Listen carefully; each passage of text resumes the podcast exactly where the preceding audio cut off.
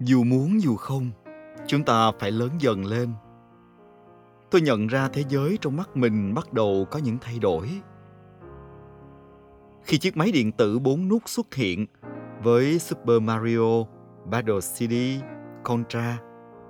Những trò chơi quen thuộc ngày nào như cướp cờ, bắn bi, thảy đá, búng thun dần lui vào dĩ vãng. Tôi cũng thôi, không còn nghe mấy bài hát thiếu nhi mà canh me làng sóng xanh trên sóng FM rồi nghêu ngao mấy bài hát của Phương Thanh Lam Trường.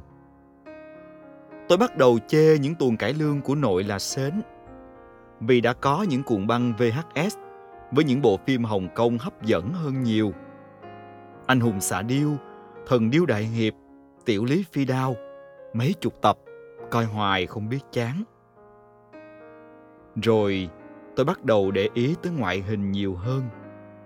Đi học phải tốn hơn 10 phút chải đầu, tới khi nào láng mướt mới thôi. Và một ngày, tôi bắt đầu thấy thích một ai đó ở trường. Xin chào các bạn. Chúng ta lại gặp nhau trong podcast có những ngày trong trên giữa phố. Và hôm nay, tôi sẽ tiếp tục mang đến cho các bạn về một vùng ký ức thân thương của những tháng ngày mỗi chúng ta đang tập làm người lớn và ở độ tuổi 13, 14 tuổi khi tôi cũng giống như bạn bắt đầu biết thầm thương một người. Mời các bạn cùng nhau lắng nghe bài viết Nỗi đau ngọt ngào.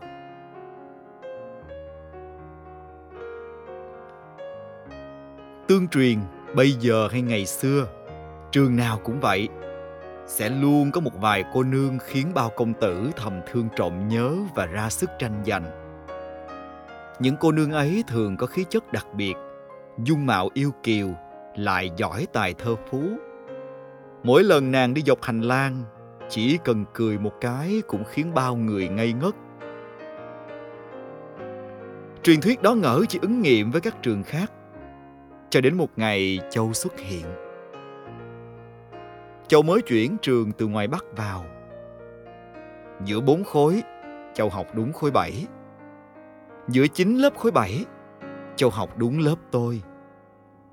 Và giữa vô số bàn trong lớp, Châu được thầy chủ nhiệm chỉ định ngồi kế bên tôi. Châu mới vào, ngồi kế lớp trưởng để bạn chỉ bài thêm cho bắt kịp cả lớp nhé. Nhìn Châu khác hẳn đám con gái trong lớp. Không phải kiểu sắc nước hương trời, nhưng khuôn mặt đó toát lên vẻ thông minh lém lĩnh, cùng một nụ cười vừa tinh nghịch vừa bí ẩn. Không để tóc dài như phần đông nữ sinh khác trong trường, Châu cắt mái tóc mình ngang vai, suôn mượt. Mái trước cắt ngang, nhìn rất cá tính Cá tính đó đặc biệt thể hiện rõ trong cách giao tiếp, mạnh dạn và dứt khoát. Không khép nép rụt rè như con gái lớp tôi. Lại bằng một chất giọng Hà Nội nghe rất thu hút. Châu hay phát biểu trong lớp bằng phong thái đỉnh đạt, tự tin. Cảm giác như học sinh cấp 3, chứ không phải là một cô bé mới đang học lớp 7. Chỉ bao nhiêu đó thôi đã khiến Châu trở thành một người nổi bật, trở thành tâm điểm để đám con gái bàn tán và đám con trai tim đập thình thịch mỗi ngày. Chỉ bao nhiêu đó thôi đã khiến Châu nổi tiếng sang các lớp khác và cả các khối bên trên. Học bàn của Châu liên tục được lấp đầy bánh kẹo, trái cây, thiệp, hoa, kẹp tóc và đương nhiên là cả mấy lá thư tỏ tình Thường những lúc như vậy, Châu sẽ xé ra đọc vài dòng, cười cười rồi cất vào cặp. Không đợi đọc tới hết xem người gửi là ai. Rồi Châu lấy bánh kẹo hoặc trái cây, quay sang tôi mỉm cười dịu dàng. Lớp trưởng ăn không? Nhiều lắm nè. Châu ăn không hết đâu. Những lúc đó nghiệt ngã thay là tôi lại thường ú ớ, không đáp lại được cái dũng khí thường ngày của một lớp trưởng thống lĩnh quần hùng chạy trốn đâu hết trơn. Tôi ngồi kế bên Châu, giống như một tên ngốc tồ khờ khạo. Dù đám bạn trong lớp luôn chọc ghẹo. Lớp trưởng là sướng nhất, ngồi kế người đẹp mà không biết chớp lấy thời cơ. Thời cơ đó là những lúc Châu quay qua mượn tôi cây viết, cây thước hay cục tẩy. Là hôm thầy giáo giảng bài văn học, Châu không hiểu kịp. Ra chơi Châu nhờ tôi chỉ thêm. Là mấy hôm Châu bị bệnh phải nghỉ học. Châu nhờ tôi chép bài phụ. Đến khi nhận lại vở, Châu khen. Chữ lớp trưởng đẹp quá, cảm ơn cậu nhiều lắm. So với bao nhiêu đứa con trai khác trong và ngoài lớp, tôi rõ ràng có lợi thế hơn hẳn. Dù là cự ly hay tốc độ, hay về khoản giỏi giang nổi tiếng trong học tập, tôi đều dứt khoát là ứng cử viên sáng giá. Vậy mà tôi chưa một lần dám thổ lộ là tôi thích Châu, dù có biết bao nhiêu cơ hội. Hơn nửa năm trời, tôi và Châu chủ yếu chỉ trao đổi chuyện học tập, thỉnh thoảng tám với nhau mấy chuyện phím ngoài lề. Và nghịch lý, người chủ động bắt chuyện lại luôn là Châu. Châu hay hỏi tôi bâng quơ mấy câu chuyện về tình cảm. Thí dụ như làm sao để biết người ta thích mình, rồi chừng nào mình biết mình thích người ta. Con gái có nên chủ động nhiều quá không? Nếu thích nhau á, thì mấy bạn trong trường mình hay hẹn nhau đi chơi ở đâu? Châu hỏi và nhìn tôi bằng ánh mắt đầy chờ đợi. Còn tôi thì nghĩ gì đáp nấy, cũng không biết rốt cuộc mình đã nói gì với Châu. Cho đến một ngày, trong lúc nói chuyện bâng quơ, Châu cầm mấy lá thư tình bọn con trai lớp khác gửi, rồi quay sang hỏi tôi. Ê, sao trong đống thư này tớ không thấy lá nào của cậu nhỉ? Nói xong Châu cười toe toét. Châu đâu có biết vì câu nói đó mà tôi mất ngủ mấy đêm liền. Người ta bật đèn xanh đến mức đó mà tôi vẫn không đủ dũng khí để thổ lộ thì đúng là tên ngốc nhất thế gian.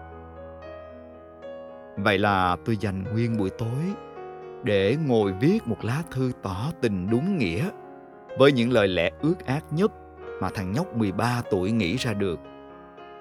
Có điều, Châu không phải là người đọc lá thư đó, Là má tôi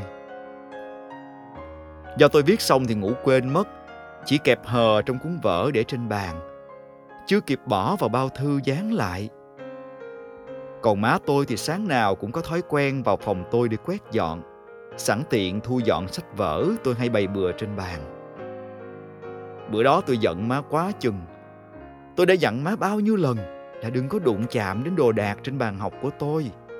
Tôi sẽ tự biết thu xếp sau khi học xong. Vậy mà má nở lòng nào đọc trước lá thư tình diễm lệ tôi viết cho mối tình đầu. Nguyên ngày hôm sau, tôi quê tới mức không dám gặp ai trong nhà vì sợ bị chọc. Nhưng rồi, lá thư đó tôi cũng không đủ can đảm bỏ trong học bàn cho Châu. Bây giờ nghĩ lại tôi không hiểu sao ngày đó mình nhát dữ dội. Tôi sợ lỡ đâu Châu chưa kịp đọc mà đứa khác đọc trước, chắc tôi không còn mặt mũi nào tới lớp. Tôi sợ lỡ đâu Châu cũng chỉ đọc lướt vài chữ rồi nhét vào cặp, không thèm coi ai ký tên ở cuối lá thư. Mà chắc gì coi xong thấy ai ký tên thì Châu sẽ thích. Rồi tụi tôi sẽ ngồi kế nhau như thế nào? Không lẽ là lấy phấn phân chia ranh giới trên bàn và dưới ghế, giống tôi hay làm với nhỏ Nga năm lớp 3. Giờ là người lớn hết rồi, ai làm vậy được? Cả tuần đó, tôi cứ hay len lén nhìn Châu rồi lẩm bẩm. Nói hay không nói, không nói hay nói. Lớp trưởng, làm gì mà ngồi thừ ra lẩm bẩm một mình vậy? Chiều nay rảnh không? Hẹn ngoài chỗ đầm sen sau trường nha. Châu có cái này muốn hỏi. Tôi không tin được là mình đã nghe câu đó từ Châu. Là Châu chủ động hẹn mình. Là Châu chọn luôn địa điểm. Tôi nhớ, trong vô vàng câu hỏi Châu từng hỏi tôi, chỗ nào hẹn hò lý tưởng nhất? Tôi đã từng nói đó là đầm sen sau trường. Chỗ đó vừa mát, lại lãng mạn Mấy đứa quen nhau hay hẹn rủ nhau ra đó tâm sự lắm. Khi Châu ra khỏi lớp rồi, tôi vẫn chưa dám tin điều đó thằng con trai chết nhát để con gái chủ động tỏ tình nhưng mà lúc đó tôi đâu có nghĩ thêm được gì. Ai chủ động cũng được. Việc của tôi là về nhà thật nhanh, tắm rửa sạch sẽ, rồi chiều ra chỗ hẹn sớm tận nửa tiếng. Tôi đi dọc đầm sen. Mới tháng 3 sen đã nở khắp đầm. Buổi chiều gió thổi trên bờ đê xuống mát rượi. Thật đúng là ông trời cũng biết chiều lòng người. Thiên thời, địa lợi, nhân hòa đủ hết cho một cuộc gặp quan trọng. Và châu cũng đến. Vẫn xinh như mọi ngày xinh như lần đầu tiên tôi gặp. Châu nói tôi chọn một chỗ tôi thấy đẹp nhất rồi hai đứa ngồi xuống. Lớp trưởng nè cho tớ hỏi cái này nhé. Ờ ờ ờ châu nói đi. À, thiệt ra tôi cũng thôi để tớ nói trước cho. Chuyện là tớ tớ thích một anh lớp 9 anh ấy viết thư cho tớ mấy lần. Chúng tớ cũng có gặp nhau trong trường rồi. Cũng may á, nhờ có cậu làm quân sư tình yêu, lần nào tớ hỏi gì á, cậu cũng chịu khó trả lời, tư vấn cho tớ, nên tớ mới chủ động viết thư đáp lại. Cậu đúng là người bạn tớ tin tưởng nhất lớp trưởng à. Tôi không diễn tả được khuôn mặt của mình lúc ấy chỉ nhớ là đôi mắt cứ nghệch ra nhìn châu. Không sao thốt nên lời. Này này cậu sao đấy? Có nghe tớ nói không? Hôm kia anh ấy hỏi tớ thích hẹn ở chỗ nào. Tớ nhớ ngay ra cái đầm sen cậu nói sau trường. Nên chiều nay tớ rủ cậu ra đây xem trước thử để nghía xem chỗ nào đẹp nhất. Lớp trưởng nghĩ xem tớ nên tôi không biết bằng cách nào. Mình đã quay trở về nhà. Và đoạn sau, châu đã nói thêm những gì. Chỉ biết lúc đó, tôi đứng lên rồi chạy vụt đi. Bỏ lại châu ở đầm sen với mấy câu gọi với. Ê, lớp trưởng, sao thế? Này! Mối tình đầu của tôi đã bắt đầu và kết thúc ở đầm sen, nơi đẹp nhất của các cặp đôi thích nhau mà cuối cùng, tôi vẫn chưa nói được lời nào cả. Hôm sau đi học, tôi giả bộ nói là lúc đó tôi đau bụng bất chợt, nên phải chạy về gấp. Châu phá lên cười. Trời ơi vậy mà tớ sợ không biết cậu bị gì. Sau lần đó, tôi vẫn tiếp tục là cậu lớp trưởng, hay tư vấn chuyện tình cảm cho châu. Vẫn hàng ngày ngồi cạnh châu trong lớp chia sẻ cùng nhau những câu chuyện dưới mái trường. Trong mắt châu, tôi vẫn luôn là một người bạn thân và là một quân sư tình yêu lý tưởng. Tôi cũng phải tập nguôi ngoai vết thương trong lòng.